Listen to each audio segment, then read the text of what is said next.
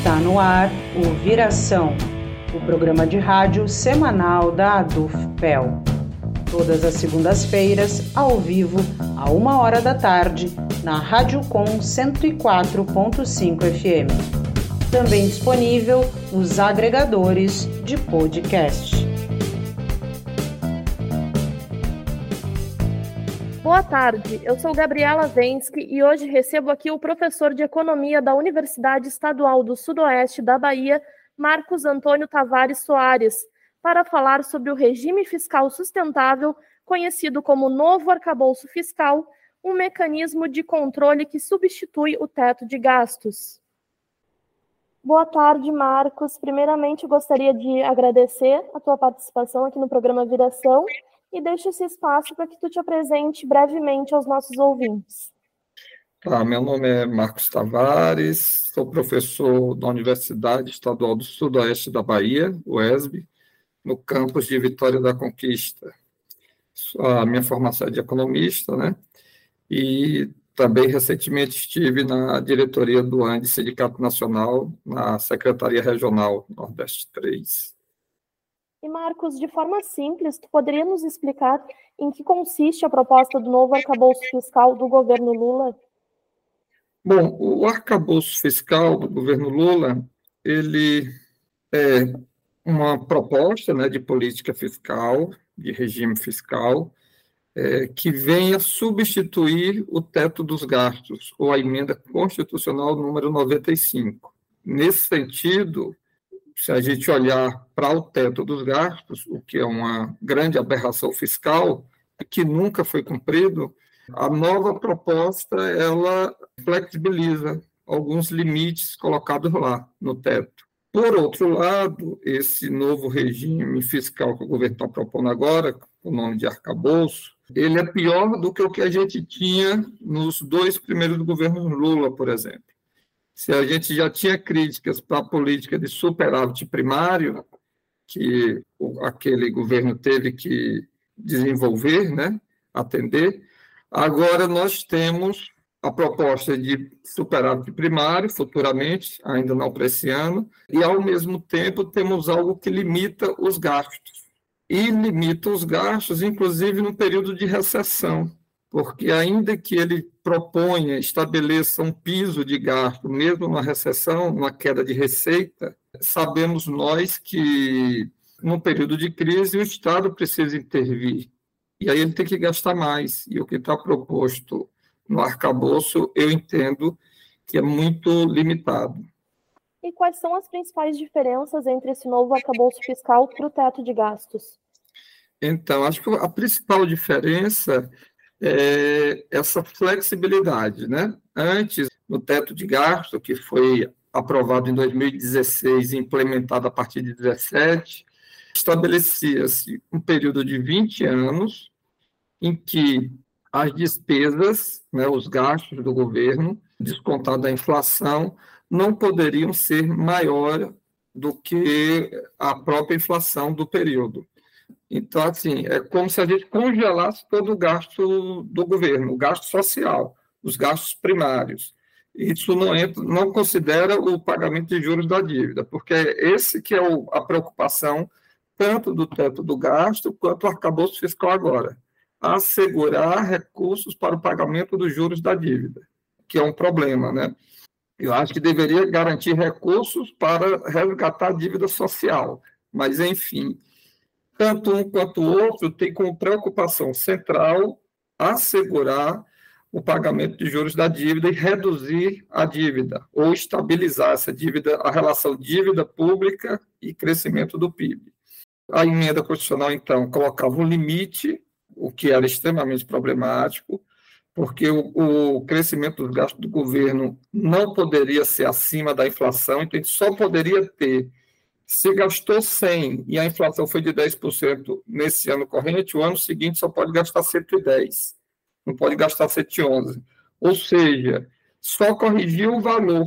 É como se a população não crescesse, é como se a população não envelhecesse, é como se o governo não tivesse um déficit de saneamento público, por exemplo, que teria que né, gastar muito mais, com saúde, com educação, dados os déficits que ele tem, os déficits sociais, habitacional, a segurança pública que está patinando, que precisa ter mais investimento, enfim. O teto do gasto dizia, olha, você gastou 100 esse ano, se a inflação for zero ano que vem, esse ano gastou 100 esse ano, e a inflação for de zero, não teve inflação, o ano que vem só pode gastar 100. O teto do gasto nos diz o seguinte, não, pode gastar mais, um pouquinho mais, tá certo? Se a economia crescer, você pode gastar 70% do que arrecadou a mais, desde que não seja mais que 2,5% do PIB. Então, ele permite gastar mais. E se não crescer, permite gastar até 0,6% do PIB. Então, mesmo não crescendo, pode-se gastar um pouco mais, e crescendo, pode-se gastar um percentual em cima do ganho de receita. Então, isso é bom diante do teto dos gastos. Mas, do ponto de vista de um governo e, de, e para se pensar o desenvolvimento do país, são amarras, são travas, que a gente olhando para trás, o governo Lula 2000, dos anos é, 2003, né, 2006 e 2007, 2010 não teve. Então, o próprio governo propôs um regime fiscal que tem travas. E isso é ruim para o desenvolvimento da economia brasileira. Claro que ele fez isso diante da correlação de força do Congresso, é, mas é, ele tem uma situação, uma política fiscal hoje, uma vez aprovado, porque aqui está aprovado é, é, é, o teto dos gastos, que é muito ruim. Uma vez aprovado o arcabouço é melhor que o teto dos gastos, mas é pior do que o que a gente tinha antes do teto dos gastos. É, o governo chinês, por exemplo, não conseguiria governar com um, regime fiscal desse. O investimento lá é muito mais alto do que o governo está propondo aqui em percentual e em ganhos de receita. Então, assim, é uma marna para a economia do país e para o que o próprio governo federal eleito, o governo Lula foi eleito, propondo.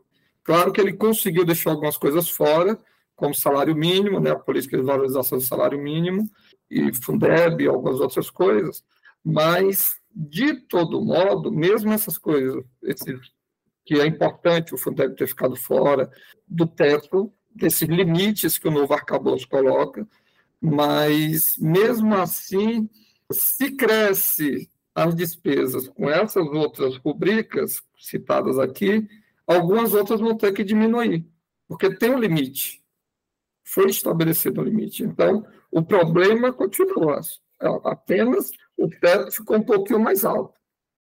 E tu poderias nos citar aqui quais são os prejuízos que acarreta esse novo arcabouço fiscal para o desenvolvimento social? Então, a primeira coisa é que limita o que o governo pode gastar com o social em benefício de, dos compromissos com a dívida pública, a, a dívida financeira, né, com pagamento dos juros da dívida, com a rolagem dessa dívida, o que é algo extremamente preocupante, né? Então, esse seria o primeiro problema, porque vai limitar os gastos sociais. Tudo bem que um ano ele pode gastar mais com habitação, mas se a economia não crescer ou crescer pouco, ele vai ter que tirar de algum lugar. Então, é, é aquela coisa, pode gastar mais com pagamento do salário mínimo, ótimo. É importante valorizar né, os salários.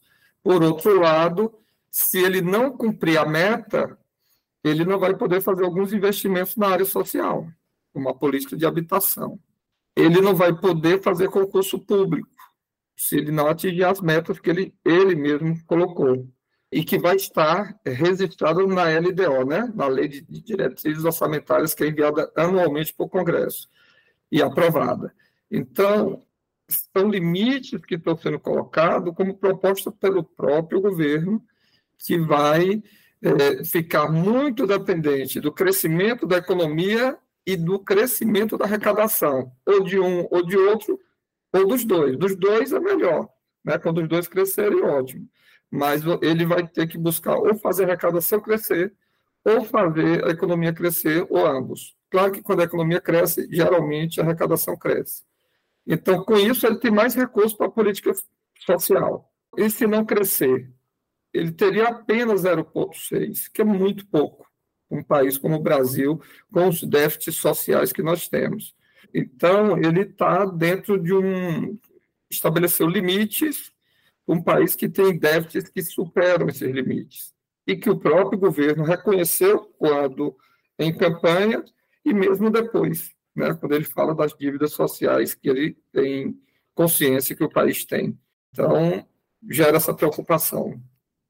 Então, significa que o novo arcabouço fiscal ele também vai limitar impedir o governo de colocar em prática as próprias promessas de campanha, por exemplo? Sim. Eu diria que o governo ele se coloca como refém do mercado. É por isso que eu digo que esse arcabouço fiscal ele é, de princípio, neoliberal. É um arcabouço, é um regime fiscal de fundamentos liberais.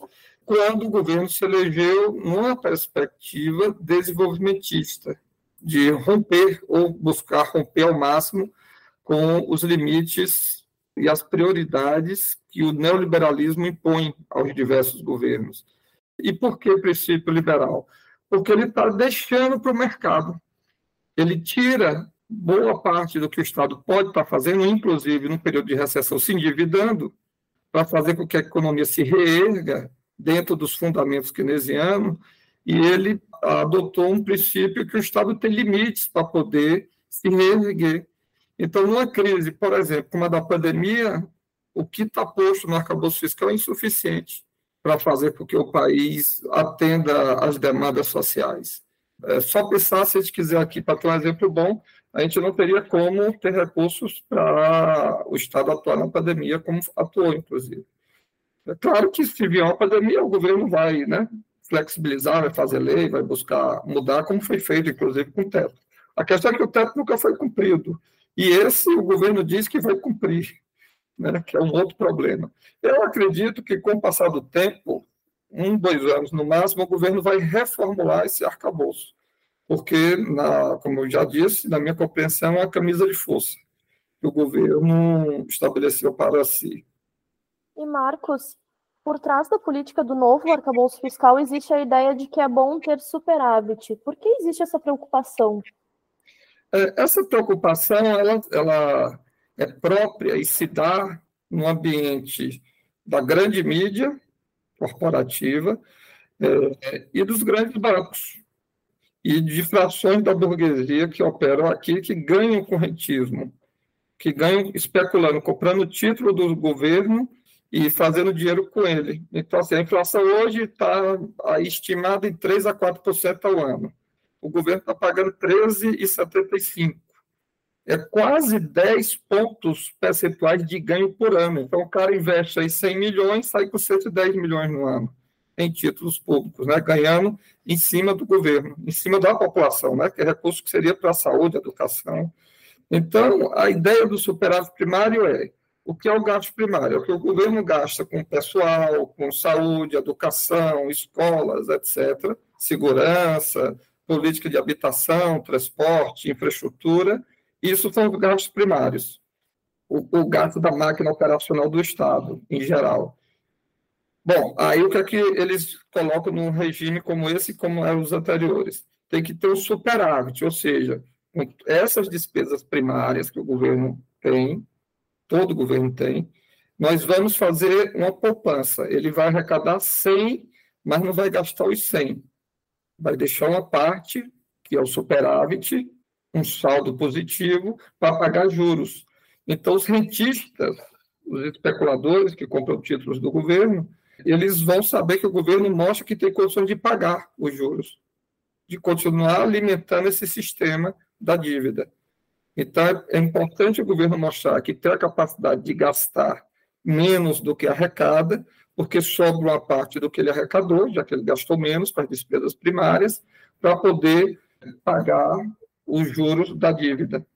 Então, é uma pressão que se dá no sistema por cima grande mídia corporativa associada com os grandes bancos e com os grandes interesses, né? Tem grandes empresas também do setor operacional produtivo que também opera no mercado financeiro, quase todas grandes hoje, tem um braço no, no sistema financeiro, que a gente chama de lucros não operacionais, que são os lucros financeiros. Então, a empresa que vende frango, por exemplo, ela tem recursos aplicados no mercado financeiro. E uma parte dos seus resultados financeiros no ano vem dos juros e de ações em geral, títulos e ações.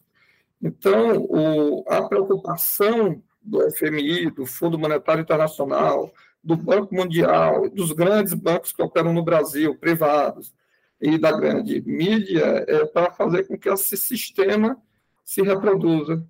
Então, gasta-se menos com a população para garantir o rentismo, que a gente, Keynes chamou assim, eu estou só reproduzindo, o rentismo parasitário, que só faz mal à economia. Que uma coisa é emprestar dinheiro para o governo ou para uma empresa privada para montar um aparato industrial e produzir riquezas. Outra coisa é você só viver juros sobre juros, especulando e ganhando dinheiro em cima disso, sem produzir nada, sem pegar esse recurso para aplicar em nada, só alimentando um sistema. Né? E de que forma o arcabouço fiscal pode afetar a educação pública brasileira se há possibilidade de refletir também no orçamento das universidades federais? Ah, quando a gente imagina nesses tetos que foram colocados, a gente vai começar a observar, já que o governo propôs, já que ele só pode gastar X do que crescer a arrecadação, e se não crescer, 0,6 do PIB. E ele coloca um superávit que ele diz que vai alcançar já o ano que vem ele zera o déficit e a partir de então ele começa a ter superávites. Esses superávites, se a receita não estiver crescendo é, de acordo com as despesas, o governo vai começar a soltar os decretos de contingenciamento, o que já é feito. Os governos estaduais têm feito isso há muito tempo, o governo federal fazia, o próprio Lula fez quando o governo é, anterior, né, não nesse ainda. Então, eles começam a soltar os decretos de contingenciamento, porque para garantir que vai ficar na meta, já que tem uma meta de recurso que você vai garantir que não vai gastar do que crescer. Então, com essa meta que vai aparecer na LDO, projeto de orçamentário anual, e nas diretrizes orçamentárias anuais, a gente já sabe que vai ter momentos, se a receita não corresponder às expectativas, o governo vai soltar medidas de contenção de despesas. E, normalmente, claro que ele vai arbitrar onde ele vai cortar, mas desde sempre, eles sempre cortaram em áreas como saúde e educação. Né? Então, invisível, espero que não, e aí gostaria de estar errado, mas é, a possibilidade é muito grande que haja cortes também nessas áreas. Ainda que, assim, o Fundeb, o Fundeb ficou fora, tá, mas o Fundeb pode precisar crescer suas despesas, o que é esperado que isso aconteça e o que é bom a educação pública. Contudo, vai ter que sair de algum lugar, porque diz que tem um teto ali na frente. Então, esse pode crescer, mas o conjunto todo não pode crescer. Alguns vão poder crescer. Então, o, o, própria Fundeb pode sentir impacto mesmo estando fora. A política de valorização do salário mínimo, que ficou de fora, pelo menos por enquanto, pode também sofrer impacto. Alguém fala, não, não vou dar aumento porque senão não consigo honrar os outros compromissos porque ela ainda não virou uma lei, né? A, a, valorização do salário mínimo. Já foi, ela perdeu o efeito, e agora o governo volta de novo a discuti-la. E ela nunca foi constitucional, porque se fosse, seria muito melhor. Qualquer governo teria que cumprir uma política de valorização do salário mínimo.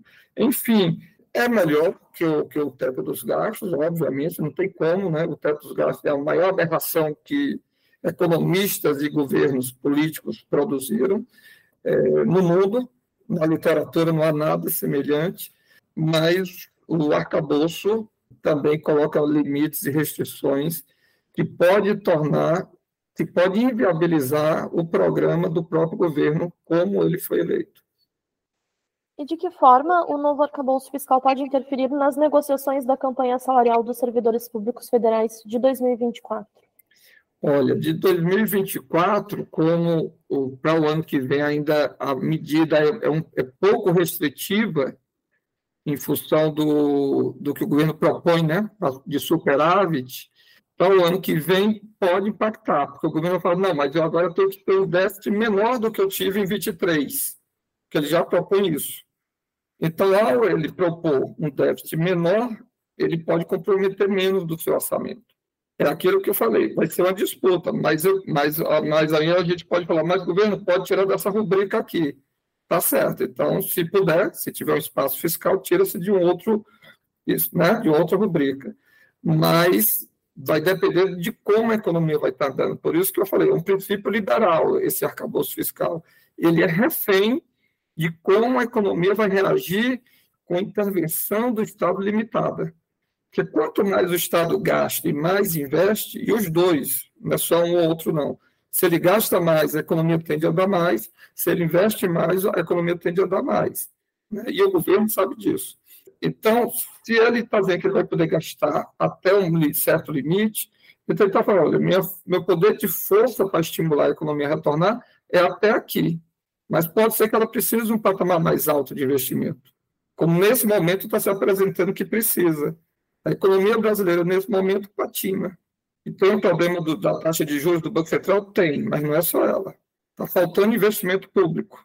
Mas aí não tem investimento público porque a gente ainda tem a lei do teto dos gastos sociais e a PEC da transição, que apesar de ter permitido, né, na transição do governo ali, um gasto maior para ele poder cumprir a agenda de campanha no primeiro ano, coloca limites. Então, o governo está muito tímido em função das amarras fiscais que vêm do governo anterior e da transição em fazer investimentos. Então, a economia continua patinando. Precisa investir mais, só que para isso ele precisa romper com a lei do teto dos gastos e a PEC da transição. Por outro lado, o que ele coloca no lugar não nos parece suficiente. Nos parece um avanço, mas não suficiente para fazer com que a economia ande. E aí eu imagino, dada a viagem que ele fez para a China recentemente, há um mês atrás, é, e pelas falas que gente via do próprio governo, eles estão apostando em investimento, especialmente chinês.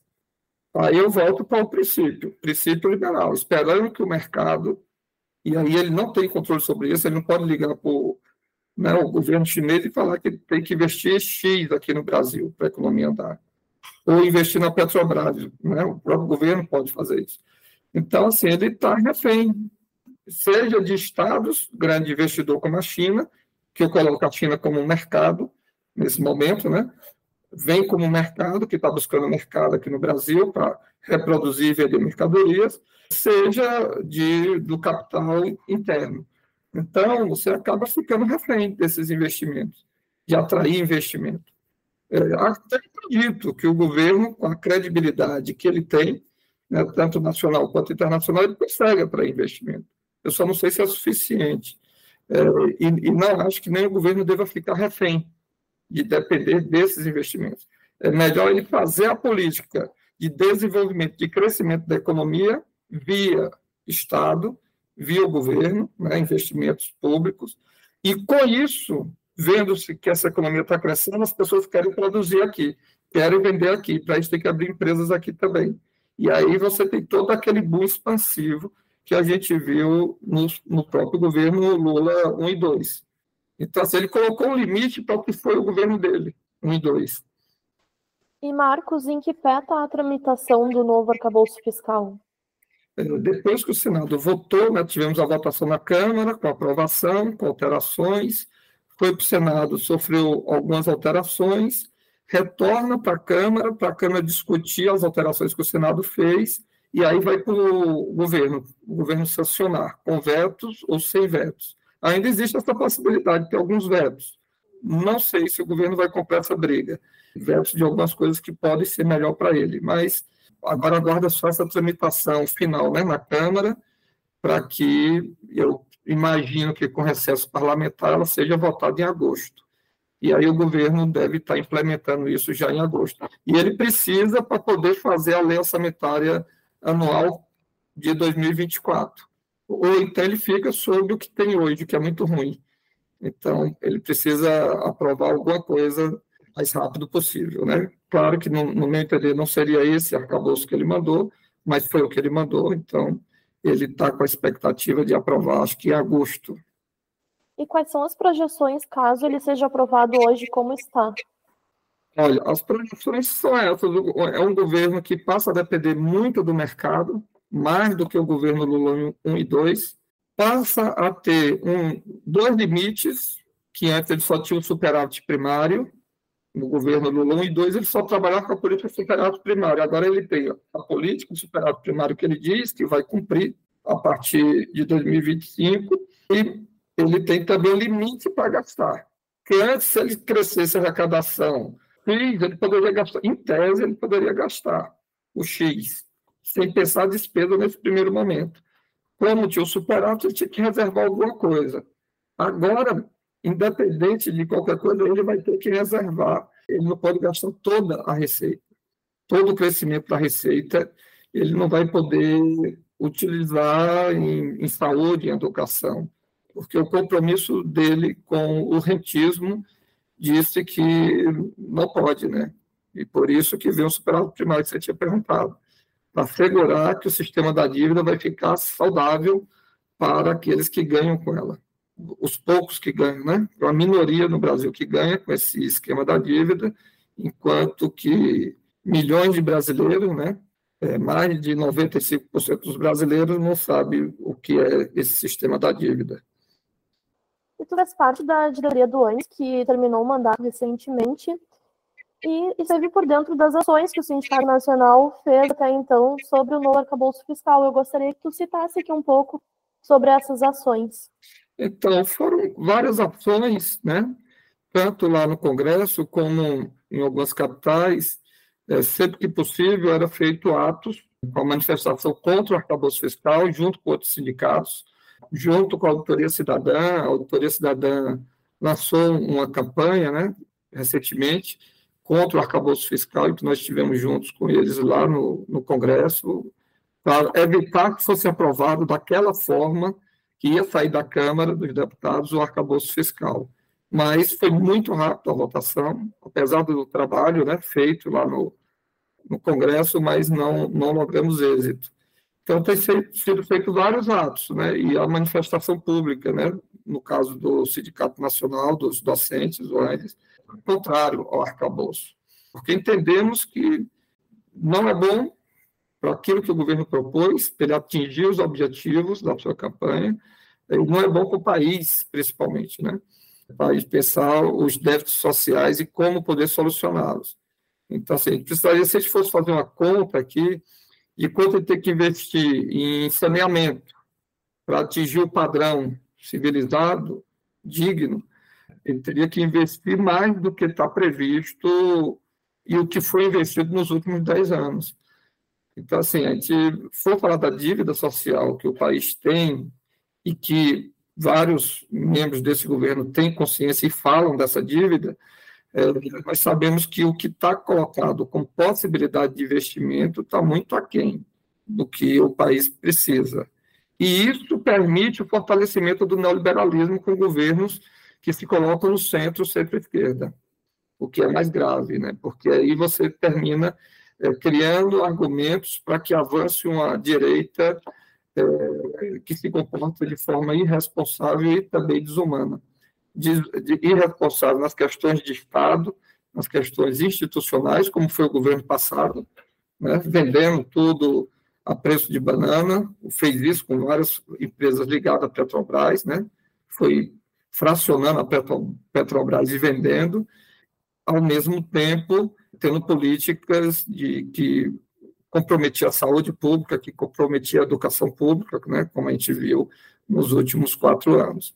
Então, é preocupante, né, um arcabouço fiscal que impõe limites a um governo que tem, o que eu estou falando aqui, a segunda tem ciência, que ele está colocando limites para ele mesmo, que a equipe econômica dele, de, de Haddad, pelo menos dois aqui que eu poderia citar, são críticos de política de austeridade.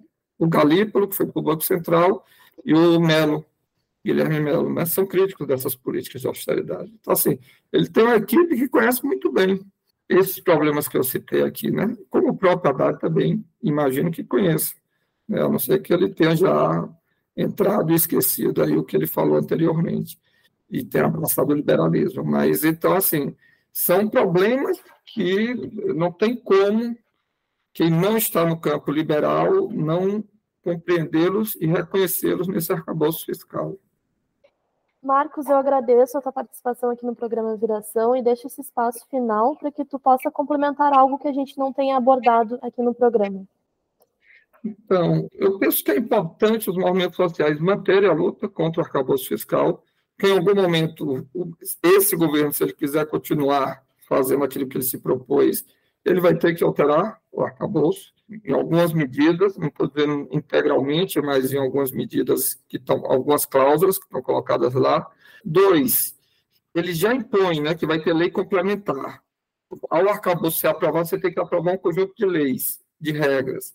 Esse é um momento importante para os movimentos sociais também atuarem, porque é aí que vai se estabelecer uma série de outros elementos, tá certo? Como agora na reforma tributária também que está sendo aprovada, que é a lei complementar que vai levar um debate ainda maior, porque são espaços agora que a gente precisa atuar para ter a lei sobre grandes fortunas. E com isso a arrecadação cresce, com isso a gente tem mais recursos. Né? Então, tem um espaço aí de atuação fundamental para que seja feito ajustes, agora sim, do interesse do trabalhador, ajustes fiscais que façam com que quem ganha mais pague mais imposto, para que assim a gente tenha uma arrecadação maior em cima daqueles que mais ganham e que sempre ganham, para que o país possa ter também políticas sociais justas, né, que a sua população possa se sentir representada por esses governantes. Então, é um momento importante, né, e a gente não pode esquecer da conjuntura que nós estamos. É, eu penso que a gente não passou pelo que a gente viveu em 2022, é um processo de superação ou não, e para isso precisa muita tenacidade, muita capacidade de organização, de luta, porque se o arcabouço reflete a pressão feita pelo sistema financeiro, imposições que eles conseguem fazer ao governo, é, por outro lado, o movimento social precisa também estar organizado para poder fazer frente e disputar o fundo público que o fundo público é construído por nós, trabalhadores e trabalhadoras.